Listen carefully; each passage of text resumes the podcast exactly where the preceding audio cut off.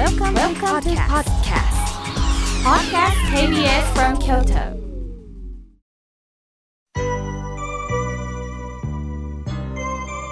さあここからはたくさんのメッセージをいただきましたので順に紹介させていただきますまずはじめに、え京都市内のかなさんありがとうございます妙慶さん金木犀の花が咲きました人生の旅は片道切符なんですね妙慶さんほっとしました先週は深い話をありがとうございました。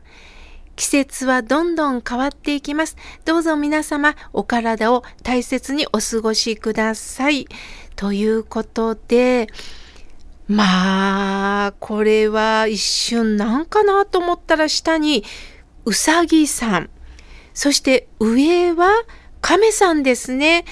あの、きっと私の実家のお寺がうさぎと亀のお寺西蓮寺、まあ、うさぎと亀のその後を、まあ、実家の、あの、住職である兄がね小説として書いてくれてることを知ってくださってのこのおはがきなんですね。ありがとうございます。いかに長い間、えー、ラジオを聴いてくださったかなんです。本当にありがとうございました。さあ、続いての方です。おはがきをいただきました。伏見区より森さん、ありがとうございます。はじめまして、毎週土曜日の8時は私の楽しみです。1週間の疲れが取れ、月曜日からまた頑張ろうと思えるんです。妙慶さんはお話に押し付けがないのがスッと心に入ります。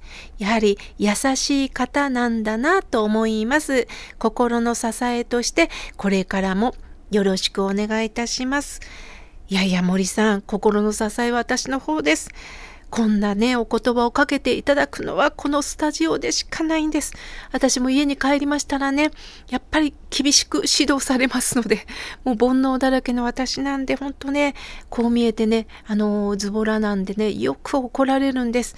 だからここでね、こういうあったかいお言葉をいただくと、私自身がまた、あの、すっと癒されております。森さん、本当にありがとうございます。まあ、押し付けがないと言ってくださるんですが、極力気をつけております。私の話を聞けと押し付けてしまうと相手は重くなりますよね。あの、ちょうど野球で言うとキャッチボールかなと思ってます。ポーンと軽い球を投げることで相手はその球が受け取れるんですよね。そしてその球を受け取ってってその球を受け取りやすい球を投げる。野球の基本は、まあ、キャッチボールと言われているように私も極力言葉のキャッチボールができたらなと思っております。森さんありがとうございます。さあ続いての方ですはすごいですね。絶景ですね。また、なかなかゆっくり紅葉を見ることができてないので、この絵はがきだけでも本当に、あの、観光した気分です。森山の素顔さん、ありがとうございます。先週の見つめ直す、本当に深く聞かせていただきました。ありがとうございます。とのことです。ありがとうございます。さあ続いての方です。えー片手で食べられる小さな羊羹をくださいとのことで、えー、メッセージも書いてくれてますね、えー、実家に帰省しました。実家の隣に兄の長男一家が住んでいます。孫が4人おります。わあ、たくさんおられるんですね。その時に挨拶もせずに、えー、私は家に帰ったら孫から電話があり、おばあちゃんなんで急に帰ったの？とわざわざ電話をくれました。嬉しくって心が笑顔になりました。もしかしたらこちらはすごく遠慮したのかもしれないですよね。わざわざ見送ってもらうのが悪いなと思って帰ったのがわざわざ、なんで帰ったのってこう電話をくださった。ああ、心あったかくなりますよね。嬉しいですよね。私までもあったかいものが伝わりました。金木星さん、ありがとうございます。さあ、続いての方です。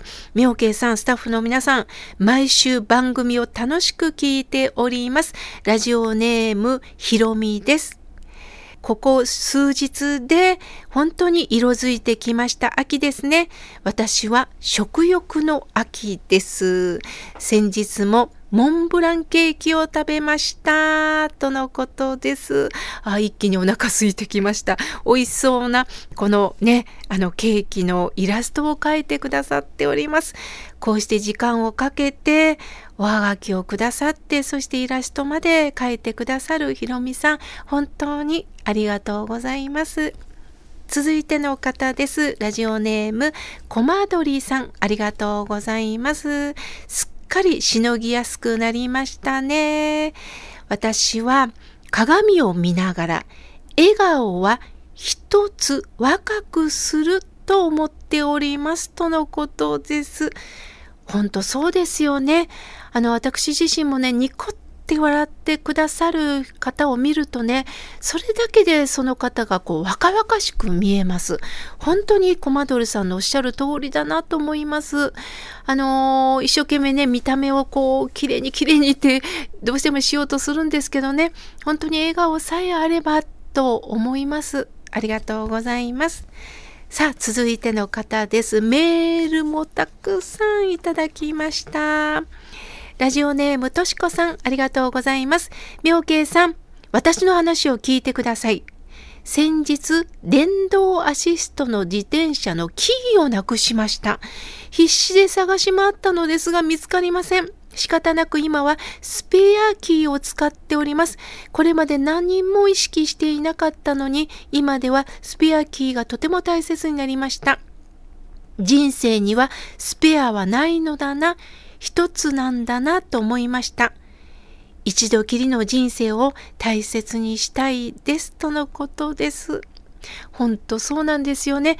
お釈迦様もね、代わりはいないんだってお経の中に書いています。あなたの代わりはいないんです。この人生を変わってくれる人はいないんだということをね、教えてくださるんですよね。それをとしこさん、一度きりの人生、スペアキーはないんだ。大切にしたいということをね、こうしてメッセージを託してくださいました。私自身も学びました。ありがとうございます。さあ、続いての方です。あやさん、ありがとうございます。日本では行楽で本当に賑やかですよね。でもテレビを見ると戦争で苦しむ方の報道が流れ胸が痛いです。こうして毎日当たり前のようにご飯が食べられること、これってありがたいことなんですよね、とのことです。本当そうなんです。私自身がね、あのいつも持ってるこの新州聖典というお書物の中、1ページを開けたところに、人参受け方し、今すでに浮くという言葉があります。人参っていうのは、あの、野菜の人参ではないんですね。人の身として受けたことは、これはとてもすごい確率で生まれてきたんですよ。ありがたしっていうのは、あの、難しいがたしっていうのは難しいということです。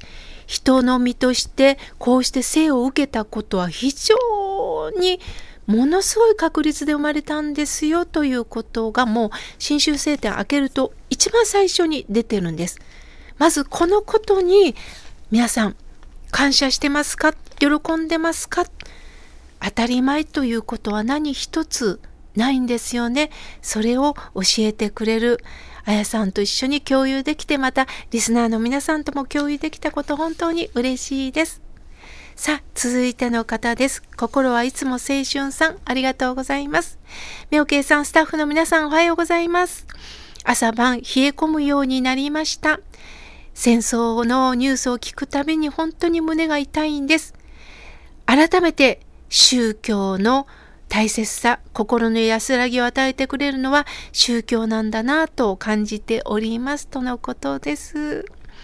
あの、ついね、宗教っていうとね、なんか私はこう、弱い人間なんだ。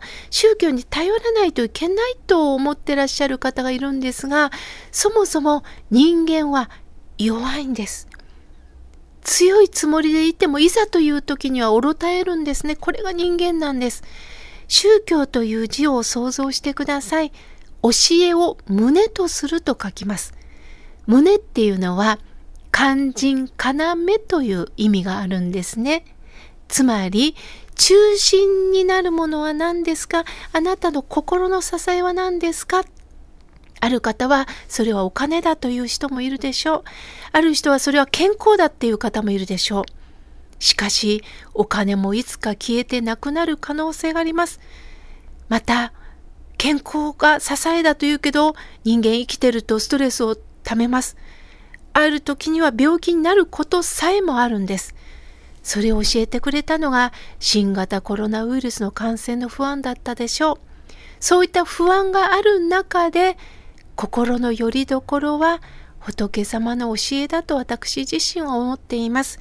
その中心になる肝心要体も腰というのは月に要って書くように中心を支えてくださっているものに出会ってくれというのが宗教なんですよね。それをぜひ私も何気なく爽やかにこの番組でね伝えられたらいいなと思っております。さあ、続いての方です。おはがきをいただきました。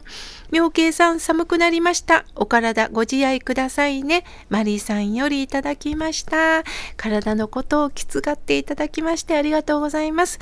さあ、続いての方です。メールを、えいただきました。キリンさん、今日は思い切ってメールをいたします。夏にコロナ感染してしまいました。調子が戻らず、その時に妙慶さんの法話で心を元気づけてもらいました。妙慶さんの存在って大切です。これからも無理なさらずに、毎週のラジオが私の楽しみです。秋田県よりいただきました。ありがとうございます。もうすっかりもう初冬ですかね。もう冬の支度をなさってるんではないでしょうか。こう言っていただいてありがとうございます。これからも、えー、どうぞ、キリンさん、番組を応援してください。まだまだたくさんのメッセージをいただいたんですが、次回紹介させていただきます。